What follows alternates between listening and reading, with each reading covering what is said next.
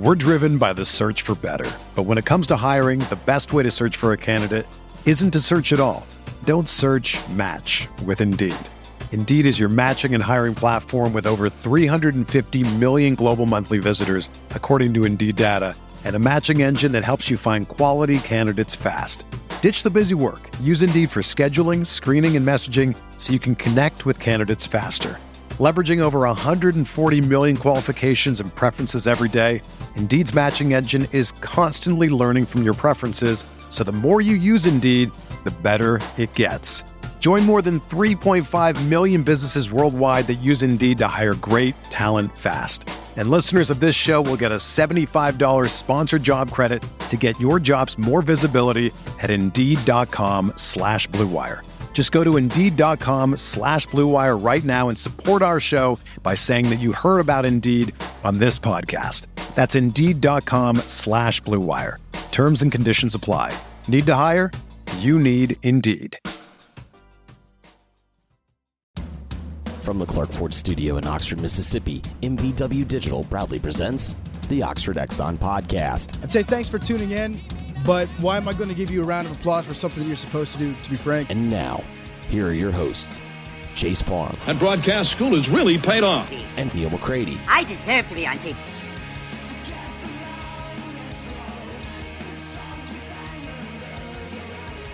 Weldon Rotenberger joins for a. Uh, that's mispronounced your name and everything right there off the very top. Um, Oh, it's okay. Not Well, an easy.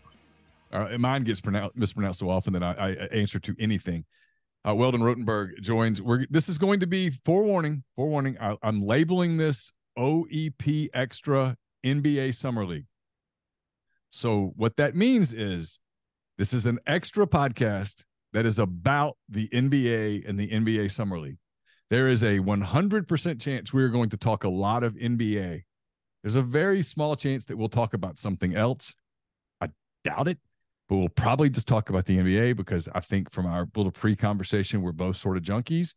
So if you complain about an NBA podcast, it's your fault. You hit the play button. If you are in this and you like, I don't want to hear about the NBA, now is the time to exit out and listen to another Oxford Exxon podcast or MPW digital podcast.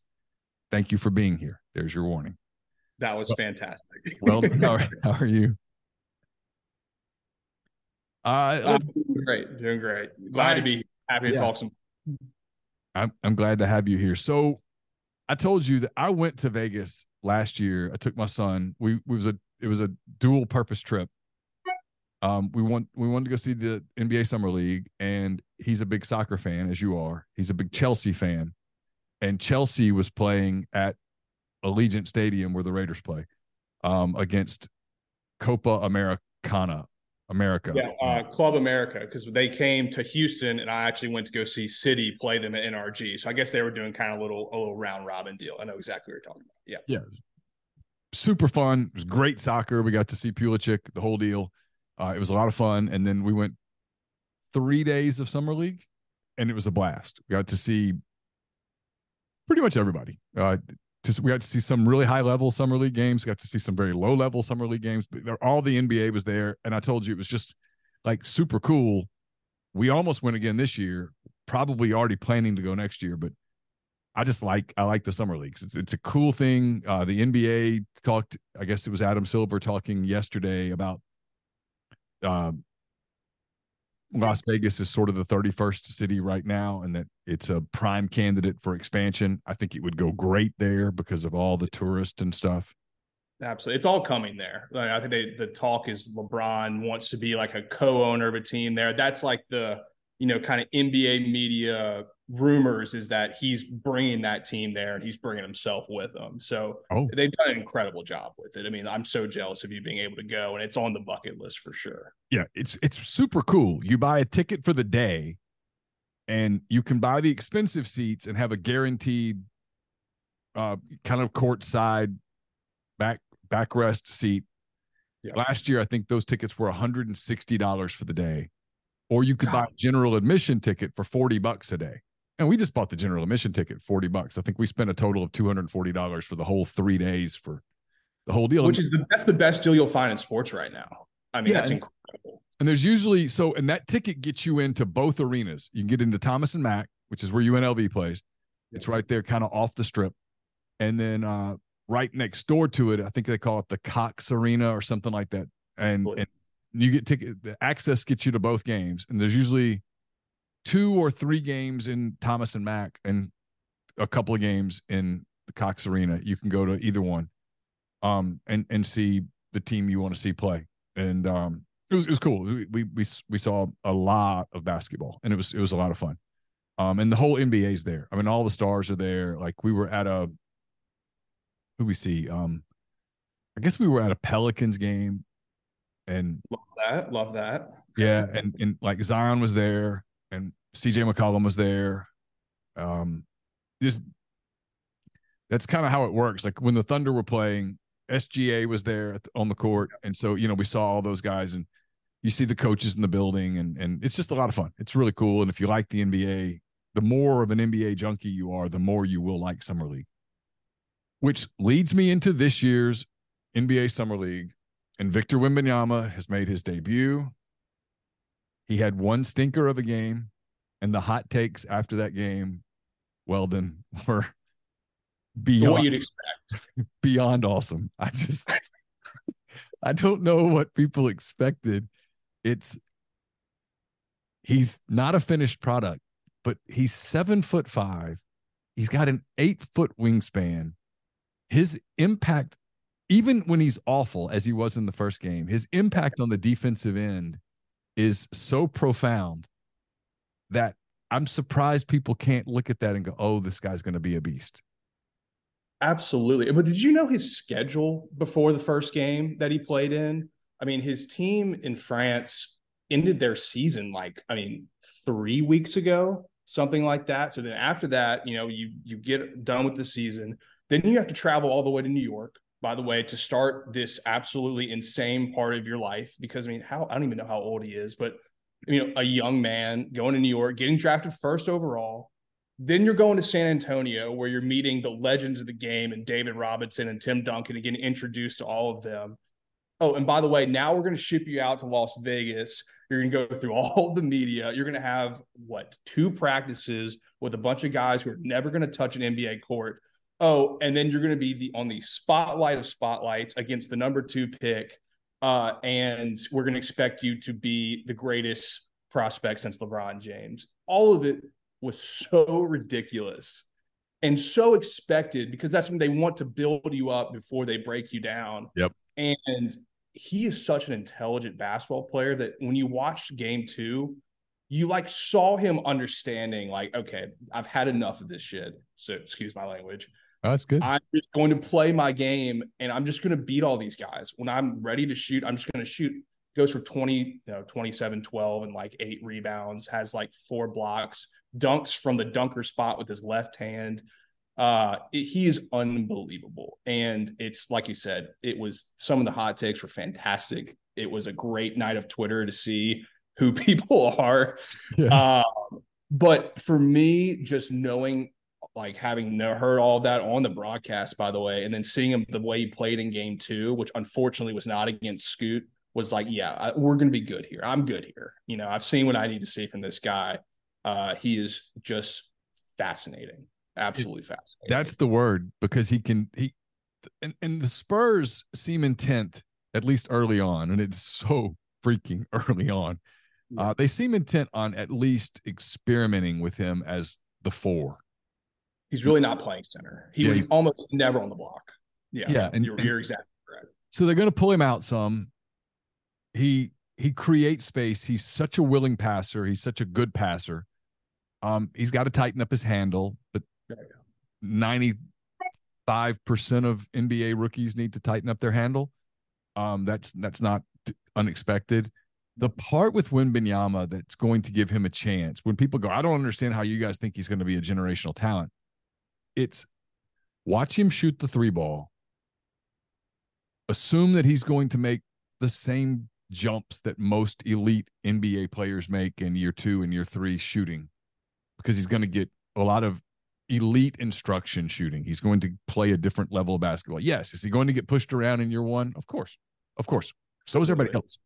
Um, but you project him three years down the road, if he becomes a 35, 36% three point shooter, that makes him unstoppable. He he's he can do everything defensively right now that you need him to do from a seven five guy who has like never played an NBA game. You watch him on the court, and it's interesting because in the NBA, when you're watching all these teams play, you got guys like Lillard and Kawhi and LeBron and these just elite offensive players where you see the amount of pressure that they put on deep. Like you can see it in the de- defender's eyes. Like, okay, he's right there. Luka's right there. Jokic is right there. You watch two games of Wembanyama in summer league basketball, and every time someone has the ball, they're looking at Wembanyama and they're like, "Oh, he's right there." I we have to figure out what we're going to do about him. The offensive stuff, like you said, just projecting He's an elite athlete with an elite mindset. I mean, his basketball knowledge you can just see is incredibly high for a kid his age coming into this league. He's already got one part by you know, sheer genetics and understanding. The next part, you just have to trust him. And everything from all accounts and everybody you've talked to, like this guy has it. Like he is going to be fine. We have no worries about kind of his off court stuff. I mean, his shot looks great and no one can block it. So it, it's he's an incredible player. He like I think fascinating is the right word, like we were talking about earlier. Uh, and he's just fun. And you know, it's interesting because no one's really seen him play from like the kind of casual NBA fan, which I think this was such a unique experience in Las Vegas because people are like, yeah, I've seen Twitter highlights, but I've never seen this guy in person. And from all accounts, seeing him in person is just like a completely different level from looking on YouTube. He's so big. He's so big. He's such a. I, I know he's skinny. I get it, but he's so big. And in the NBA, length is a commodity. It's a. It, it's it's. You'd buy it if you could. It's how teams build their. I mean, Toronto like builds their team based off of length. Are you six eight with length and can play defense? You're going to be a part of our basketball team. It's exactly correct.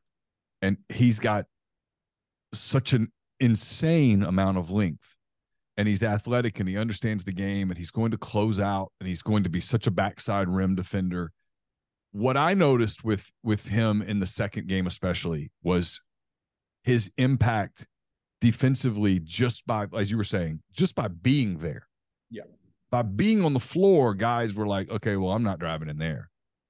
And against a different defender, these are guys who even the guys in the summer league, pretty athletic, guys that can get up, guys that have leap, uh, guys and guys they're trying that, to and they're and they're trying for a job. Yeah, they're they're they're fighting for a job. That's why you know you watch some guys. It's like, hey, I get the ball, I'm jacking it up. I mean, I'm a willing shooter because I need to show people I can shoot, I can score. I'm trying to get a spot on a on a two A. I'm trying to get in the G League. I'm trying to impress somebody in Europe, whatever the case. But they're trying to get employment. All the above. And those guys are going at the at the rim, and then they see Wembanyama, and they're like, nah, not not doing that. That that won't work.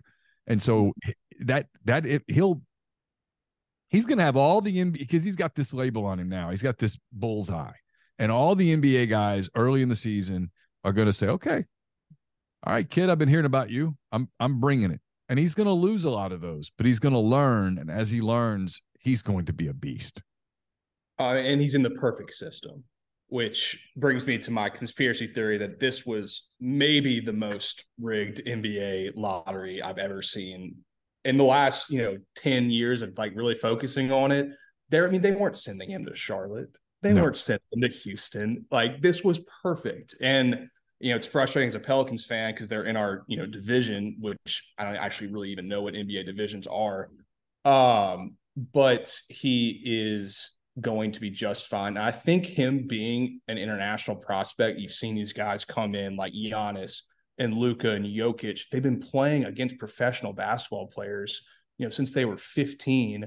And they don't have all of like the AAU people around them that are, you know, telling them how good they are and telling them how incredible they are. And this guy probably doesn't watch, you know, first take in the morning when he wakes up because they're talking about it. He doesn't care. So he's just gonna have to get to business and do his work. And San Antonio with Popovich, who signed that new five-year deal, uh, they're going to give him everything he needs to be successful, and it would simply just be up to him. And then, of course, the the alternative situation with the health. And that, that's something that will always be monitored with him. Odds are he's probably going to have a major injury or two. I think that's the risk you're will, you're willing to take with a guy with that body type, that length. I mean, you saw him. I mean, he got knocked in the knee on a screen. Like it's just going to happen with him. But the upside is so high that no matter what, you're still taking him one, and you're still willing to help with him and his progression. Yeah, I mean, Anthony Davis has had injuries. Kevin Durant's had injuries. Uh, it's part of the game. You know, Chet Holmgren's already had an injury. Yeah. Uh, you know, it's just kind of big, tall guys like that. I also think people forget what Kevin Durant looked like as a rookie, what um, Giannis Antetokounmpo looked like as a rookie. Those dudes were skinny too. I mean, is going to fill out some. Look at Holmgren. We'll talk about Holmgren in just a minute. I mean, he's already gained, you know, 12, 13 pounds in one year, and it's it's it's clearly quality weight. He already looks better. And so, you know, I mean, again, I just yeah, he's not going to turn into the Hulk, and neither is Holmgren. But you can clearly tell the difference between Holmgren from this first summer league game to this year. I mean, he looks filled out. Wembanyama, you add ten pounds, and then also you add like just the like the muscle memory of getting hit a little bit harder in the NBA for a year. He's going to be just fine. Let's talk about Holmgren. Um, I saw him last season in the summer league, and he was good. And he's one of those guys that you don't realize how big he is until you see him in person. Oh, yeah. He's he's really tall and really long, and the fact that he's four inches shorter than Wembanyama and six inches less wingspan than Wembanyama tells you just how big Wembanyama is. Um, it's because because Holmgren because Holmgren's really big. Um, if Chet Holmgren does nothing more in his career than be a rim protector and rim defender, he's going to be a 15 year NBA vet. Now, I think it's pretty obvious watching him play that there's a little rust. Um, he's, you know, playing with some guys that he hasn't played with before much. Um, but I watched especially the game against uh, Dallas on Saturday it was an interesting game because Dallas put Dereck Lively the second on him, and Dallas was playing really hard. Mark Cuban was courtside, so was Jason Kidd. They were they, those guys. They knew who was watching. They were playing really yeah. high level, and uh, Jalen Williams, Santa Clara, the Thunder had stopped doing that. That was they a half game experiment. They were like, okay, you're good, go away. That was enough. That was enough from him. Yeah, yeah. don't don't get hurt. And so they were playing Jalen Williams from Arkansas, and it was Cason Wallace his first game with the Thunder, and and uh, Tre Mann was out there, and so he was playing with guys that are going to play in the NBA. And I thought Chet played a really strong game, especially on defense. I think he had 13 points or 16 points, 13 boards. He blocked a couple of shots, but like Wembanyama, what you noticed as that game went along was Dallas's guards, Jaden Hardy, was guys that play in the NBA. Yeah early in the game challenged him. By the middle of the game, they'd stopped. They were pulling up, taking shots that were a lower percentage. They weren't getting to the rim because it was hard to get to the rim. And Holmgren was such an impact at the rim. And that was frankly the thing that the Thunder didn't have a year ago. And I was watching that game and and I'm I'm about the Thunder the way you are the Pelicans. And it was all right, stop. This is summer league. Stop getting your hopes up. Stop, stop, stop. But I couldn't kind of stop because I finally looked at it and I went, you know, they're not that far away from being pretty competitive. If Holmgren can do this, and if Wallace is an impact, not an impact player, but just an impact piece right away, a rotation guy. That's all yeah. you need. Yeah, because you've you're you're you're adding you you you have SGA, you have Lu Dort, you have uh Josh Giddey, you have Jalen Williams. You have the other Jalen Williams, who is now proven to be a, a, a, quality NBA player. That was a really good second round pick by the Thunder. Um, and now that you're asking that Jalen Williams, hey, you don't even have to be a starter anymore. You just have to come in. You can maybe play the five a little bit with Chet. What was interesting, and I want to get your thoughts on here the Thunder are very clearly experimenting, and they've admitted out loud, hey, we're going to experiment for another year. They played him some as the four with Jalen Williams as the five and then they took Williams off the floor and played Chet as the five. And I thought when he was the five, he was a lot more effective defensively because of drop coverage and some of that. Um, offensively, he looked more comfortable as the four, but his bread and butter, at least right now, with SGA and Giddey and Jalen Williams from Santa Clara on the on the team, his his primary responsibility is going to be to be a, a defender. And I'm kind of wondering if the Thunder are going to put him at the five, knowing that he's going to have some disadvantages against big bigs, knowing that what he can do from a spacing standpoint with all of the scores they have on that team, it's going to make them a really difficult team to defend they're as interesting of a top 10 guys team in the NBA going into next year. Uh, they have so much young talent, some of which is proven. I mean, Shai is proven, Dort is proven. To me, Giddey, after what he did to New Orleans last year in the playing game, he's proven to me. Uh, and then Santa Clara, Jalen Williams, I, I love him. But I mean, he did get hurt. I love him, but you know, there's still a little bit there. There's a reason he played for a game in summer leagues because they love him too, but they needed to see a little bit more. What I'm interested with Chet is, like you're mentioning, he looks more comfortable defensively in the five, offensively in the four. I, just him and Shai. What do they want to do with him in that two man game? Is he going to be more of a rolling to the rim? Is he going to be more of a spacer for them to let Shai, you know, maybe do a little bit more with Jalen Williams from Arkansas if they're in together on the two man game? They can do everything, and I think having ex, you know them experiment with Chet and figuring out what he likes because sometimes, I mean, you get guys. I mean, Anthony Davis, we saw it in New Orleans for years. He didn't want to play the five. He like refused to be called a five. He didn't want to be a center. He wanted to be that stretch four what you hear about from everybody in NBA. Well, we need to stretch four with Holmgren. I mean, I, him being able to play through the summer league, which is why it's such a valuable asset to these teams, and figure out what makes him more comfortable. And then watch the coaching staff and you know, the management be like, okay, we've seen what we need to see. Let's just put him in the best, you know, the best way to be successful, the best position to be successful.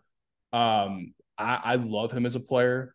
I think he looks twitchier than Wembanyama, which you're gonna be when you're four inches, you know, shorter and everything like that. Uh, I think his shot has a chance to be really good. I mean, he was a very good shooter at Gonzaga on open threes, and I think him and Shai and all those distributors with Giddey, he can do it all. I, I will be interested interested to see how they start the year with him, and are they going to start him at the four or the five, like you said?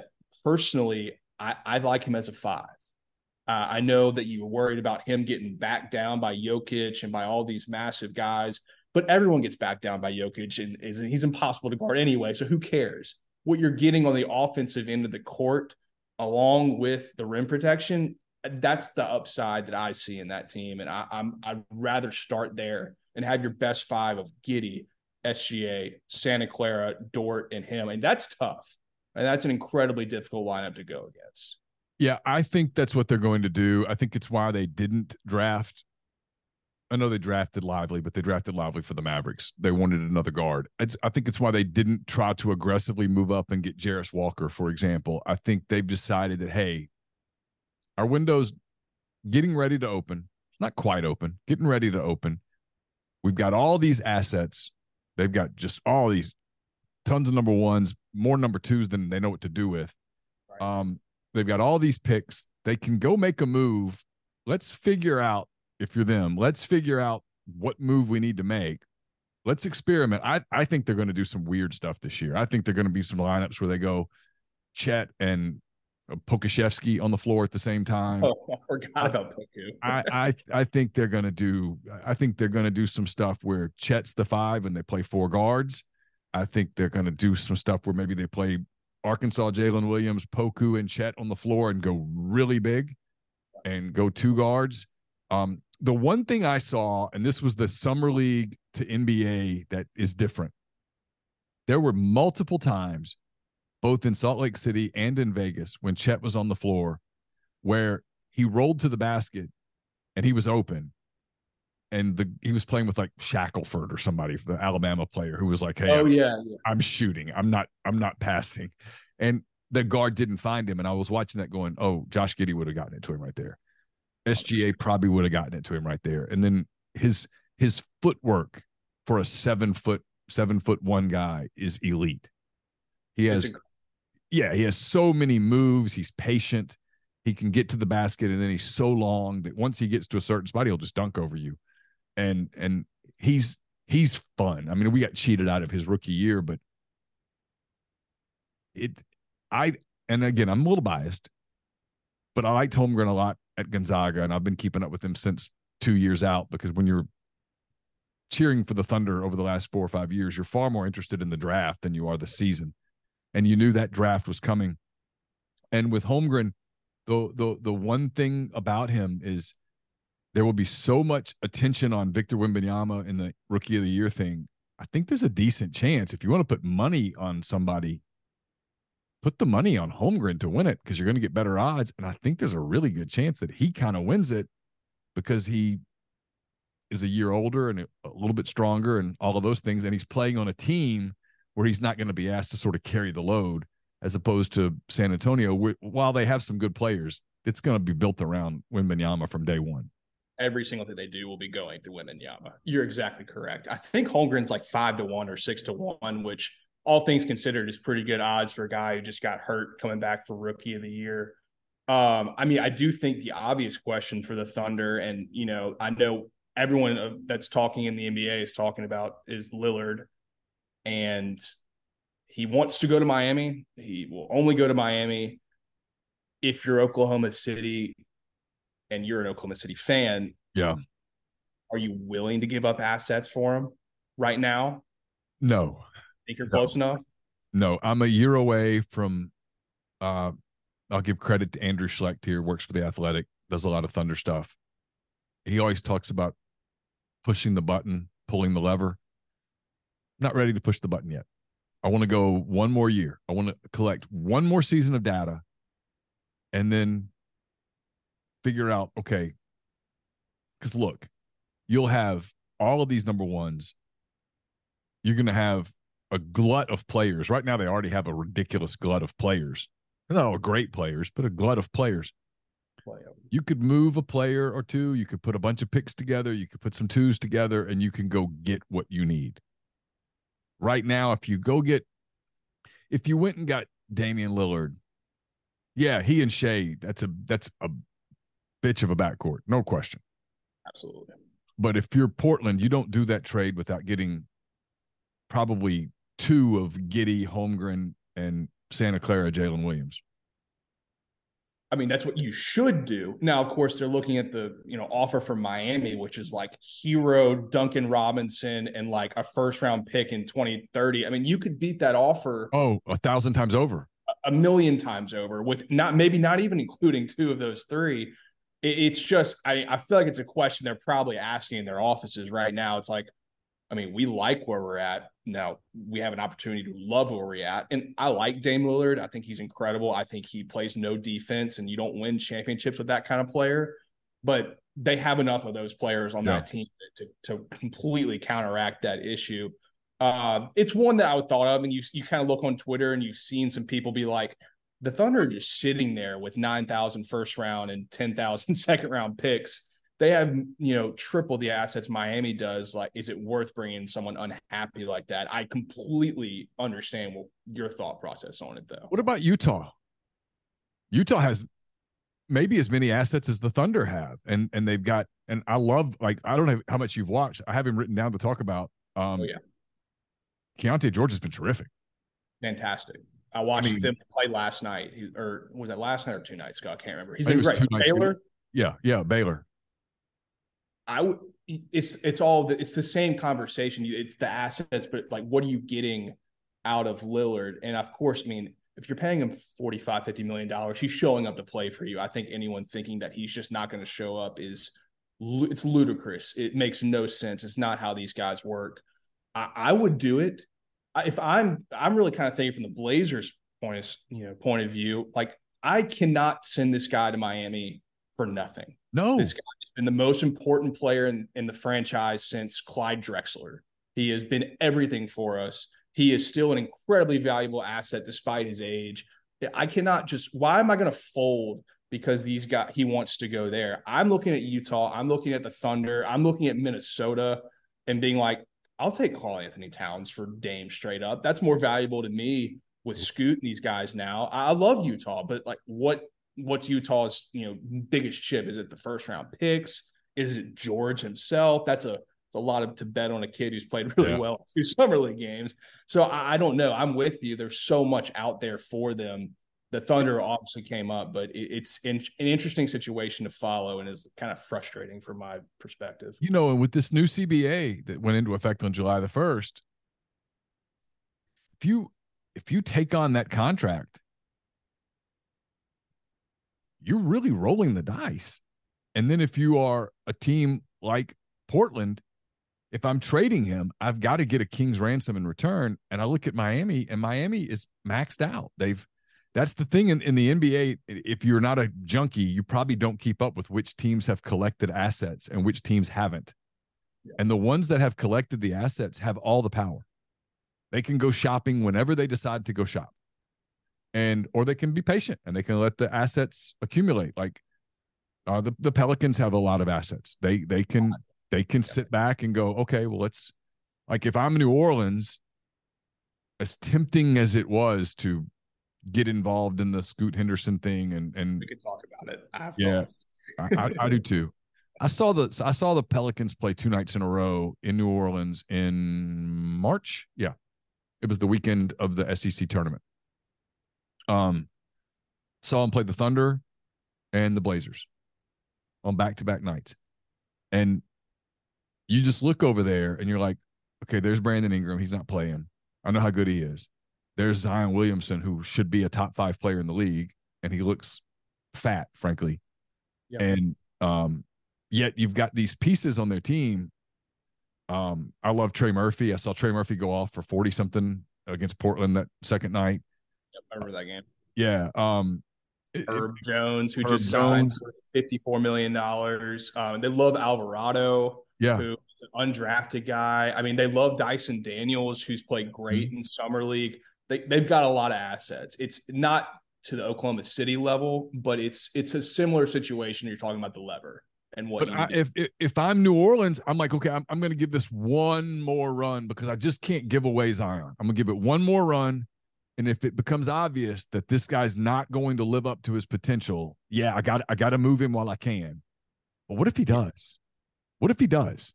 Or what if he lives up to 80% of his potential? All of a sudden, New Orleans is a, is a contender. Absolutely. We were the number one team in the West uh, through January. Through the day he got hurt against the 76ers, we were one game ahead of Memphis in the West. Um, it's really a lot about what Zion is as an asset at this exact second. Um, there was so much talk about the Pelicans going up for Scoot Henderson and potentially parting ways with either Zion or Brandon. We're driven by the search for better. But when it comes to hiring, the best way to search for a candidate isn't to search at all. Don't search match with Indeed.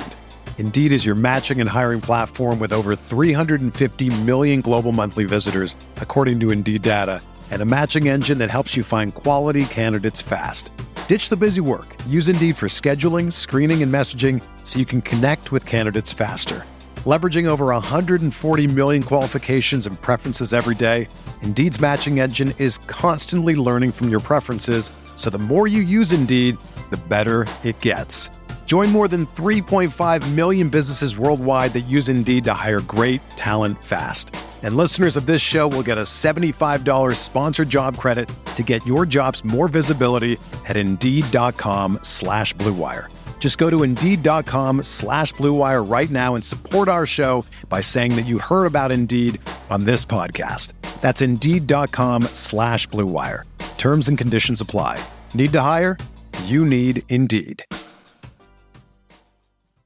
With threats to our nation waiting around every corner, adaptability is more important than ever. When conditions change without notice, quick strategic thinking is crucial. And with obstacles consistently impending, determination is essential in overcoming them. It's this willingness, decisiveness, and resilience that sets Marines apart. With our fighting spirit, we don't just fight battles, we win them. Marines are the constant our nation counts on to fight the unknown. And through adaptable problem solving, we do just that. Learn more at marines.com. Ingram. I liked it. I was I was intrigued. How about that? I, I yeah, was intrigued sure. by it. Um, but then you always just revert to what you saw last year. And honestly, it started from game one of the season. The Pelicans went to Brooklyn to play that iteration of Brooklyn, which is hilarious, is now completely a different team. Uh, There's no Kyrie Irving, there's no Kevin Durant. I mean, none of them are on that team anymore. But that was a team that was like, we're going to be a top four team in the East. We're going to be really, really good. And the Pelicans went on the road and absolutely annihilated them. I mean, Herb Jones is blocking Kevin Durant's three pointers. Zion is dunking on Ben Simmons. It, I mean, for an LSU, you know, Baton Rouge person, that's always fun to see. It was like a dream come true. It's what I hope for you next year is when that first game comes, you see what like the culmination of all these assets with CJ playing well and Herb playing well, Trey Murphy playing well. You see with Jalen Williams and Holmgren and SGA because it is like we've made it. We're here. You know, this this is exactly what we've been waiting for for years and years and years. And in my, you know, opinion of my sports fandom throughout my life, it was maybe the most miserable season of any sport I've ever cheered for in my life. Truly was. It, it's hard to even explain having Ingram go out and Zion go out and you know Larry Nance went out and Jose went out and it was like we were better than the Nuggets, the team that just won the championship. And now we are losing to a team of 19 year olds at home and in the playing yeah. game. It's impossible to to comprehend. But but back to the trade stuff, I was like, yeah, I'm down for Scoot. I, I love this kid's mindset. I love everything I've heard about him. And of course, I watched his first quarter of that game against the Rockets, and I almost wanted to cry myself to sleep because I think he, I think he is it. I think he's he it. But I'm okay. I, am okay he, with and it. he is it. Yes. I'm okay with it. I want one more year of it, and then we'll figure it out from there. And you know what? It's New Orleans basketball. It's never meant to be successful anyway. Whatever. but, but what we, I, am okay with this team. I'm excited for this team. Uh, Jalen Haw- Jordan Hawkins from UConn is a knockdown three point shooter. He probably will not play a minute in the NBA next year. He's six four, slow foot speed all he can do is shoot. I, he'll he'll be kind of like a fringe rotation guy that will have to learn a lot. But I love the team and I love the coach. I love everything. But I, you have to do one more year of it. One one more year. I'm going to bet that both of us have a mutual hatred of the Houston Rockets. Um, I'm in Houston, by the way, and I, I, want to like attempt to like them so I can go to some games. But no, I hate the Rockets. My brother lives in Houston, and he took me to some Rockets games, and he's like, "You got to cheer for the Rockets," and I said, "I'll try."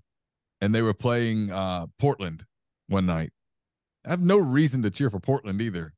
And by the middle of the second quarter, I was like, "Hey, I'm I'm cheering for the Blazers the rest of the night. I don't like these guys."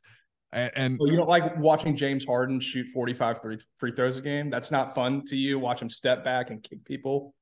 so what the hell is Houston thinking? And and I watched their summer league games, and Jabari's got a chance to be a good player. And actually kind of like Cam Whitmore. They might have gotten a a steal there. I don't know why he fell. If it's health, if it's something attitudinal. It was like a red flag for health, which is kind of rare in the NBA. That's more of an NFL thing. This guy fell from the fourth pick to the twentieth because of a knee injury, and he's already playing. So weird, but continue. Sorry. You've got all these young guys. You're not winning anytime soon. I know the ownership says win, damn it. Yeah. But you're not not in the West, not with Denver and Memphis and uh, you know the, the, Lakers are still there, and the Clippers could could could, could, could put it together. Sacramento's a very good team. Uh, you know, we just talked about New Orleans. Uh, Utah's coming. Minnesota's got a lot of talent, even though they're, they're they seem to be sort of stuck in perpetuity. Um, Oklahoma City's on the rise. You've got all these teams, and if you're Houston, you're like Dallas. We didn't mention Dallas. They've got Kyrie, and, Kyrie and Luka, and I mean, they're going to be a good team. They're going to win a. They're going to win a bunch of games. They're going to make. They're going to make the playoffs. Could be. Um, you know, if you're Houston, what are you doing, Dillon Brooks, and still hanging around in the in the Harden stuff, and it just VanVleet for 140 million dollars or whatever. Yeah, Fred VanVleet. It. I, I, get Fred VanVleet going. I'll take the money. It's generational wealth. I, I get it, but from a basketball standpoint, it just makes no sense at all. It, it doesn't, and it's kind of a weird, you know, conundrum for them that they had all this cap space and they don't even want to pay their own players. So they had to go find people. But that doesn't mean you have to pay two guys, you know, $250 million. Uh, it, it made absolutely no sense. There were so many free agents out there you could get, you know, for a, a way different price to kind of fill your team with veterans around these young guys like Green and Jabari and Sengun, who I love to watch play. He's awesome. Um, and now Whitmore. Uh, I mean, they even they got rid of uh, KJ, uh, like a really good player for like a second round pick. I can't even remember his name. He is a good player to the Knicks. It, it must be Tilman just saying I'm tired of losing, but his problem is they're still the worst team in the West, with the maybe exception of San Antonio. They they are not any better than they were, mm-hmm. you know, a year ago, except for maybe Jabari takes a jump but if if they stink again, all you're going to see is Jalen Green jacking up threes, taking 24 shots a game. And you know, I know they had the new coach uh, from Boston who had his own issues. So who knows if that's going to change in a city like Houston? Um, I'm sure. Oh, and they don't have a lot of assets. They've traded a lot of their assets, so it's they don't they can't look at it the way Utah can or, or Oklahoma City or New Orleans and go, okay, well you know, we, we, can be patient here because we have all these picks. Then, if we need to, we can package them. Picks are super valuable. They're more valuable today than they've ever been, and in this CBA, they're even more valuable. You can take these picks. We can we can ball them up. We can collect them with some assets and go ship them here and bring in a piece that makes sense. Houston can't do that. They don't have assets. The Thunder own most of their assets in the yeah, West. From what Chris. Paul deal was that yeah. was that what they got all the assets from? Yeah. yeah, exactly. So I mean, even if they wanted to bring James Harden in and pay him, you know, the, the offer that uh, Philadelphia wouldn't pay him because of you know however many years of the over thirty eight rule. That's very confusing to me. It's like, what does that add to your team? Now you're probably giving away more of your young stars that you'd actually like to see, you know, with some coherent plan, which you haven't had for two years. But instead, you just spent 250 million on two guys like, I mean, who are you bidding against for Dillon Brooks for for four years, 80 million dollars? I mean, nobody. And they just did it because, you know, I think they just thought that he's a guy that's going to come in and start for them and be a good example, I guess. Uh, I mean, I don't know if anybody's watched basketball in Houston over the last few months, but that's a, kind of the opposite. Uh, your your question is is exactly correct. Like, what did what are they doing and all my friends here are like, we don't even care. We're we're trying to focus on if CJ Stroud's any good. So, and, and, like, are the Astros going to be healthy? Like, they're so lost in in the sports world here after Harden left. It's actually like kind of sad. Yeah, it's it's a cool arena. It's I mean, it's a cool city. All that stuff. I just I, they're, they're just not run well. You you can that's the one thing in the NBA is you can see the teams, the organizations that are run well. One of them just won the title, um, and and organizations that aren't run well, and the ones that aren't run well just it, it's it's you just can't climb out. It's it's impossible. No. You have to be you have to be very smart. You have to be very patient. You have to have a degree of luck, but you you have to you you do ha- it requires patience. Denver's a great example. Uh, Jokic was there nine years. You know they had Jamal Murray, and there was a temptation to trade him at one point. They're like, no, no, no, don't, don't. Let's just let's just let these guys play together. And and then sure enough, they had some assets, and they were able to go get what they thought was, hey, this is the piece that's a missing piece, Gordon. And then you know they drafted Christian Braun, and and he turned out to be a perfect role player as a rookie for that team. And that's how they won. But if they try to take one shortcut in that whole process, it doesn't happen. Yeah. You're absolutely correct. And also, it's patience and luck. I mean, there yeah. is luck involved. I mean, they drafted Michael Porter Jr. Guy had a back surgery the year before. You had no idea what he was going to be like. And he's turned out to be, I mean, an incredibly valuable player for them. Yeah. For Houston, ever since Harden left and they broke up that team after I think it was like the 2016 or 17 Western Conference finals against the Warriors and they thought it was going to be their year, like finally. And then slowly but surely, that team just disintegrated by getting rid of Paul and sending him to OKC. But not only did they do that, but they sent out their best players and their best assets at the top of their game for absolutely nothing. They, I mean, they, they did it in such a rash and almost like irresponsible way of, of of handling the situation that they were dealt. Whereas most teams, and you see like Daryl Morey and how he handled the Ben Simmons situation, you just you like you said, you're patient. You let the scenario kind of happen how it happens, and then you react to it. They just reacted to it by you know doing absolutely nothing once it was over, and they knew it was over. But now they're re-reacting to them being bad when in reality they should just be losing and continuing to yes. lose and continuing to lose and continuing to lose. And for whatever reason, they're going to be the Atlanta Falcons of the last eight years, where they're going to be having the 16th draft pick. And, you know, maybe some hit, maybe some don't, but you're playing, you're gambling. You're not planning. And that's exactly what's happening. No, they should be doing everything they can to put themselves in position to get Cooper Flagg in two years. Yep, exactly. I, I mean, think the draft next year is supposed to be terrible. I don't know if that's true or not, or not terrible, but it's supposed to be a low year. So yeah. I get there's some weird things there, but I would be looking at Flagg and the Boozer twins in two years and being like, that's our chance. But they didn't. The only, the only two names I've even heard for next year that people will know anything about is uh, one is Jalen Williams from Santa Clara's brother, who's going to play at Colorado. I can't remember his first name. Maybe Caleb they say he's better than. Oh yeah, you know I do. I, don't know him, but I know who you're talking about. He's like the one random five star that went to Colorado. Uh, yeah, I know.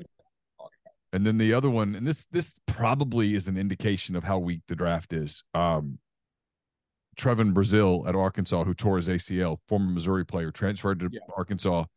Uh, a big, can really shoot it, has there's a lot of there's a lot there, but I mean, there's an ACL injury and he he'll be a third year college player. There's a lot of talk about him being a fairly high lottery pick, and that's probably indicative of the weakness of the draft. Yeah, I think that there's them. Then there's the Ron Holland kid who yeah. left Texas after Coach uh, Beard was fired, and he, he's I guess playing G League at night.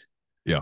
Um, that's it. I mean, that's those are guys. I mean, we had to like think about who they were instead of being like, yeah, next year it's Scoot, Brandon Miller, and Wemby. So it's it's even worse for some of these teams who have gone all in when they didn't necessarily need to.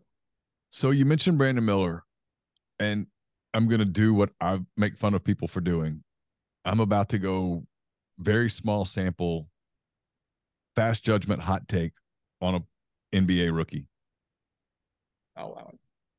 Um, Charlotte had the second pick, and they did the mistake. When you pick second, you take the best player. You don't take fit. You don't worry about fit. You're Charlotte. You're nowhere close to a title. Stop worrying about it. No one cares about LaMelo. Sorry. yeah, I mean, and LaMelo's fine, but go get go get the player, and then it'll work out, right? They should have drafted Scoot. They didn't. They drafted Brandon Miller, and I'm recording this. If I'm dead wrong, I'll I'll own it. It won't be the first time. I don't like him. I don't I don't like what I see. And I've watched a bunch of guys like I, I love Leonard Miller so far. I, there there's some guys that I watch. Oh, yeah. Like, I really like him and he's really good. And, ooh, I like that. And I can see where I I don't I can't watching Brandon Miller on an NBA floor, I can't justify taking him over Scoot Henderson. I just can't do it. Not I can't. And I watch Scoot a lot. I watched more overtime elite than I like to admit. It's a it, it was a sign of hey, I have no life, and I've watched way too much of this. But um, I like Amen Thompson more than I like Brandon Miller. I like Scoot more than I like Brandon Miller. I could have talked myself into Ausar Thompson over Brandon Miller, and I just watched Brandon Miller, and I, there's something about his game and maybe even the way that he carries himself that I just don't like. Am I crazy?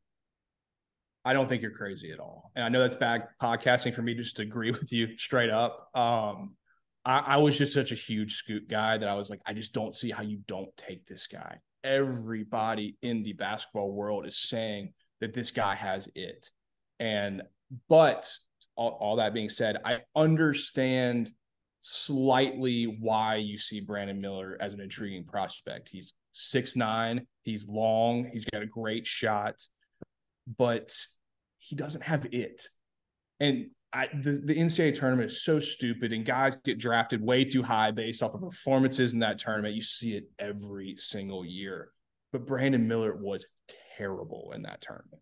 Awful. The reason Alabama didn't make it, I mean, they he was terrible and it's not it's not nothing to me. personally. It's not nothing that this guy on the biggest stage you're going to be at was not good. And you've seen him in these past like first two games, and he looks so hesitant.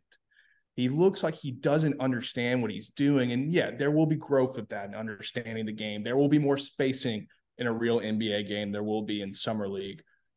But when you counteract that with the literally 15 minutes you saw Scoot Henderson before he got hurt, it just makes, I mean, if I'm in Charlotte, I just want to punch myself in the face over and over and over again. Oh, and to make matters worse, we paid LaMelo Ball $280 million over five years because he's the only star we have. So we had to do it. Yeah. Uh, it, and they're like, we can't draft Scoot. We already have this guy. Like, yes, you can.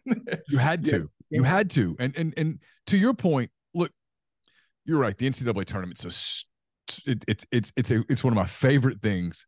It's a stupid tournament. It is so dumb. It, it, that that it's one game. We all I love it now. I love it. But oh no, no, no one denies that. Yeah, it's fantastic. It's great theater. It's awesome sport for sports fans. It's just it's just push the adrenaline right into your arm. But it's dumb.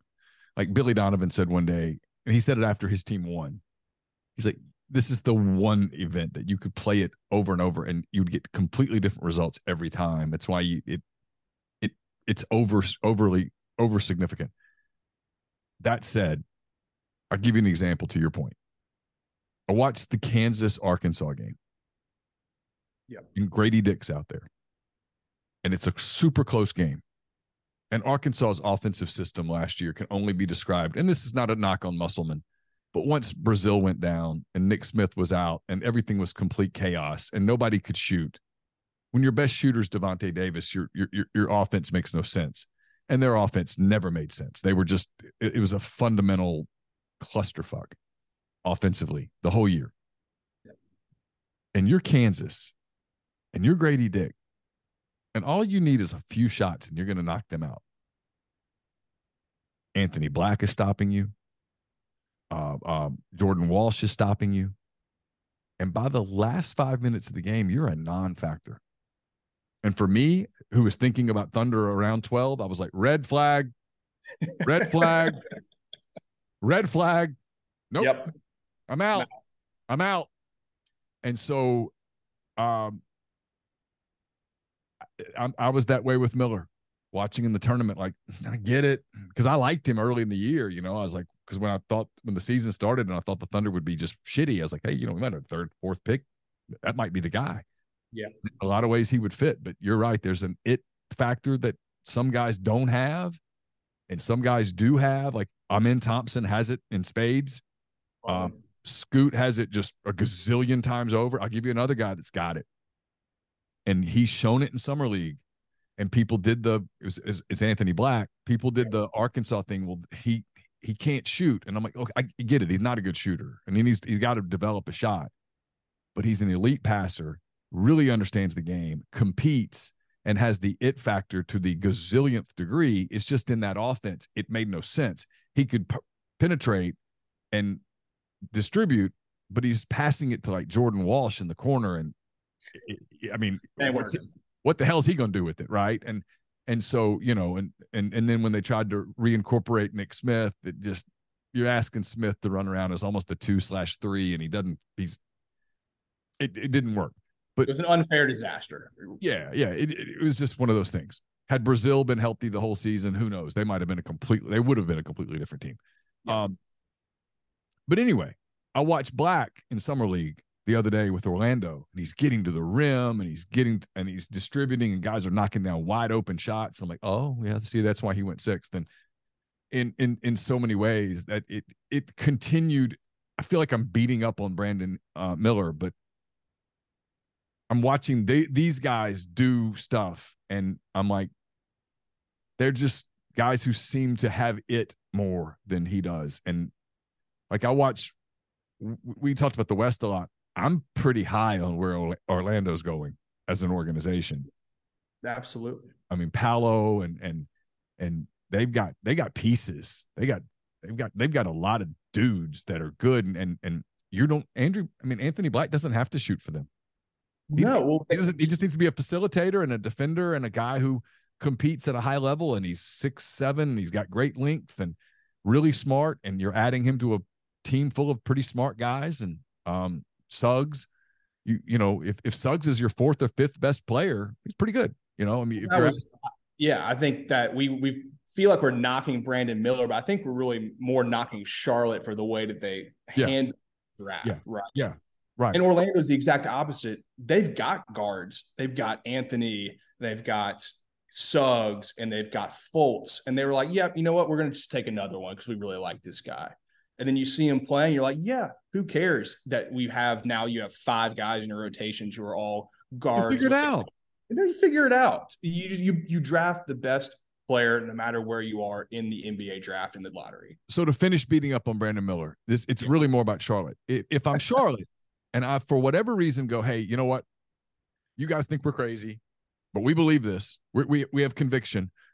We think Lamelo Ball's our guy. We don't want another point guard, so we're not going to take Scoot at two. So here's what we're going to do: we're going to trade this pick. We are we are trading out of this pick. Hey NBA, we're trading out of this pick. So bring your offers. We're taking the best one. We're going to do it five minutes before the draft bring your best offer and you sell the pick and you get you get more picks an asset maybe you get a piece maybe that like new orleans maybe new orleans goes all right you know what we don't want to do it but we're doing it we'll give you a, a pick and brandon ingram. That's it. That's all you. and then you call and then you call portland and other people and you go okay well here's the deal. We got a pick and brandon ingram. Can you top it? And you call around the league and but you don't just go no no you know what? We're not going to take the second best guy. We're going to take the guy that might be fourth fifth best guy third best guy fourth best guy fifth best guy. It's arguable with all those people. And we're not going to accumulate any more assets on this decision that's dumb and dumb doesn't It's- win in the nba it's nonsensical. It's it's borderline like just unacceptable from, from an organizational standpoint. And they have a lot of issues there. I mean, Michael Jordan, what is he doing with that franchise? Is he still the one making this decision? I know they tried to like back away from that. And then another time they like tried to embrace that, saying, yeah, this is him before he leaves from his ownership position. He's the guy doing this. So it was his fault, not ours yada yada yada. But I mean, if you're working for that that franchise and like this is a massive opportunity because a lot of these teams, I mean, Orlando's been here for years, Phoenix for years.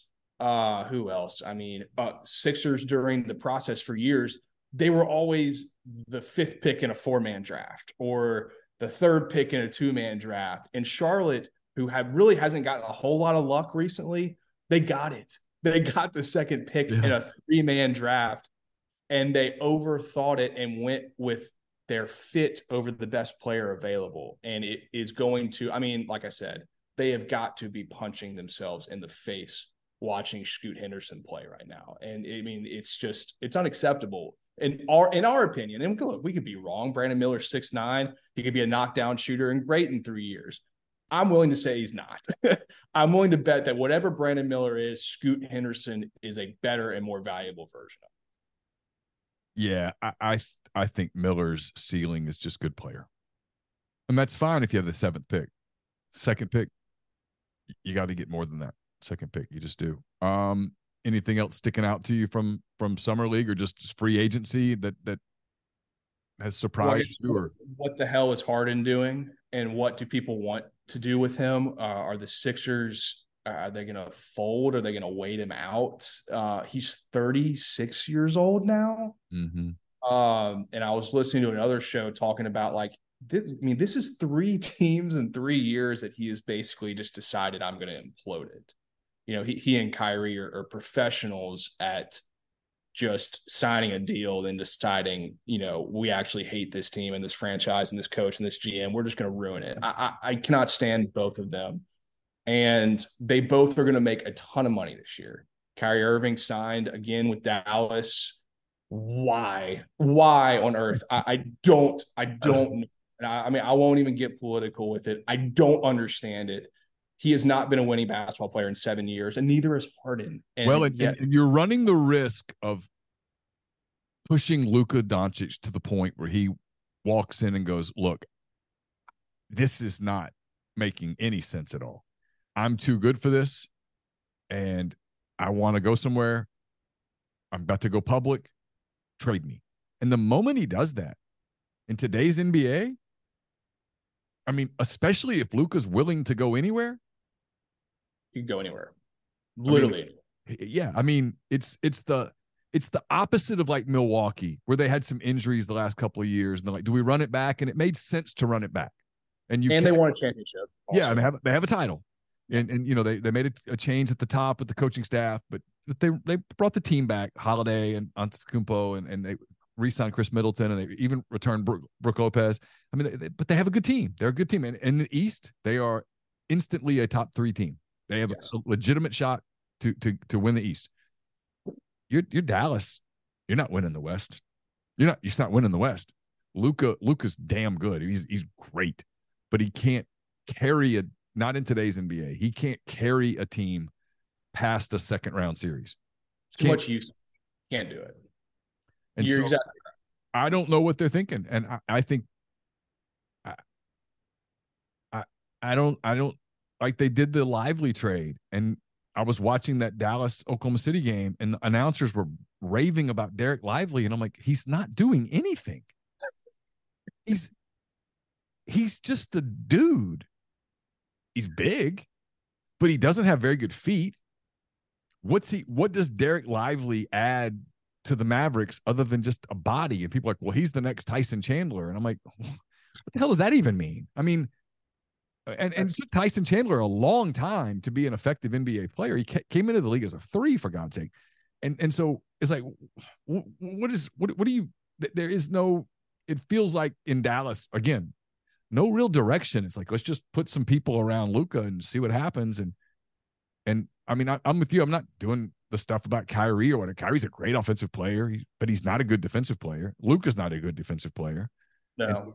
you you got to surround Luka with shooters, lots of shooters, and they don't. And Luke and, and Kyrie needs the ball, and Luka's a ball dominant, has to have the ball. So much of his game is built on holding the basketball in his hands. Yeah, it, it's so stupid. They saw the best version of what you can get with Luka when they had Jalen Brunson and decided, no, we're not going to get a team first point guard, you know, slash two guard who can like really facilitate and play off of Luka. We're going to go get Kyrie. We're going to trade real assets for him, by the way, like really like Hollis Jefferson, like some of those guys, like real players, good players. Um, and then we're going to bring them in. We're going to lose six out of 20 game or win six out of 20 games to end the season.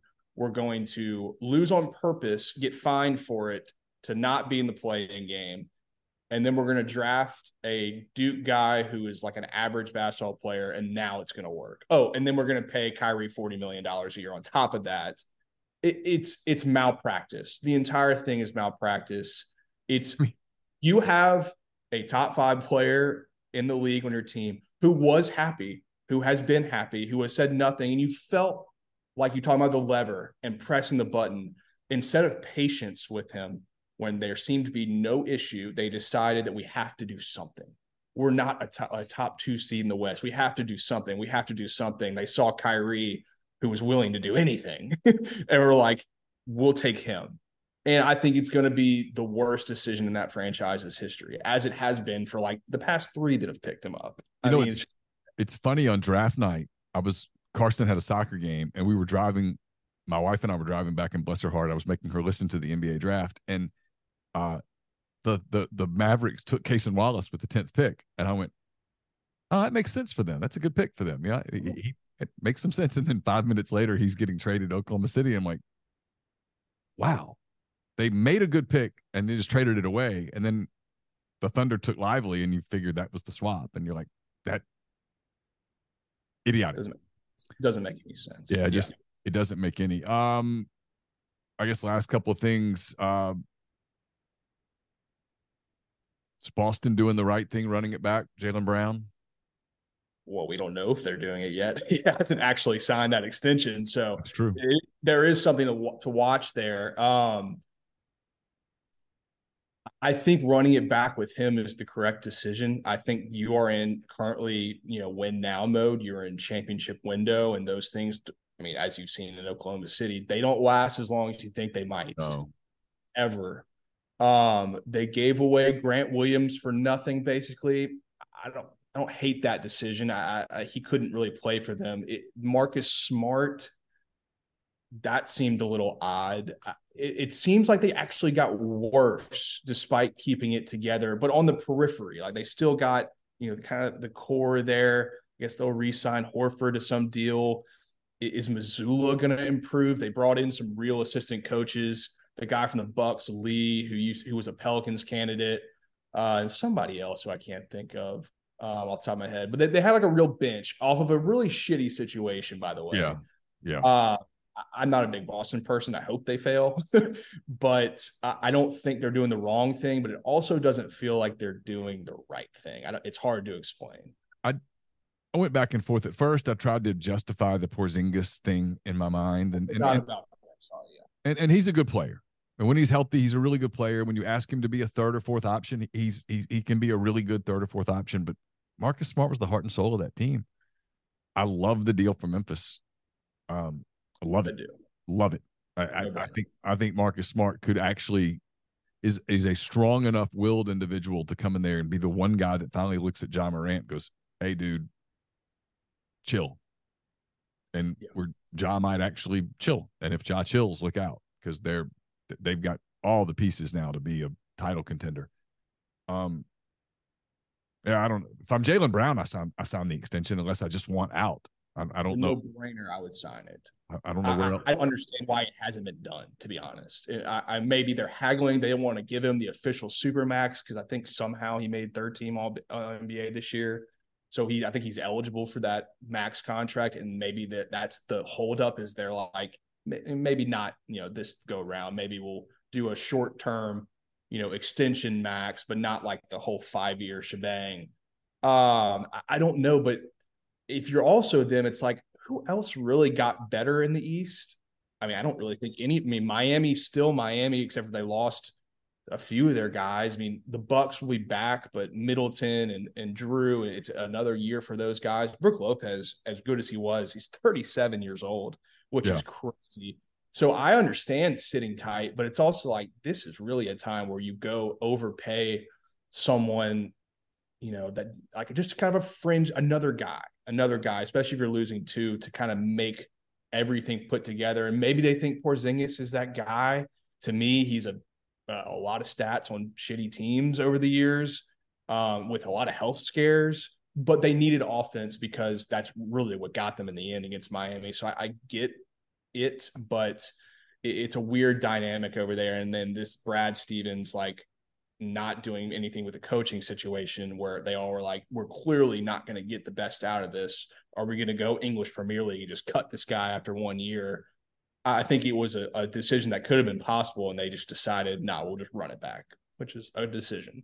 Yeah, I would have. I would have been curious to see what that team would have done. And Stevens gone, hey, this this is a bad situation. It's not our not of our not of our making. And then had he gone to the bench and coached for a year?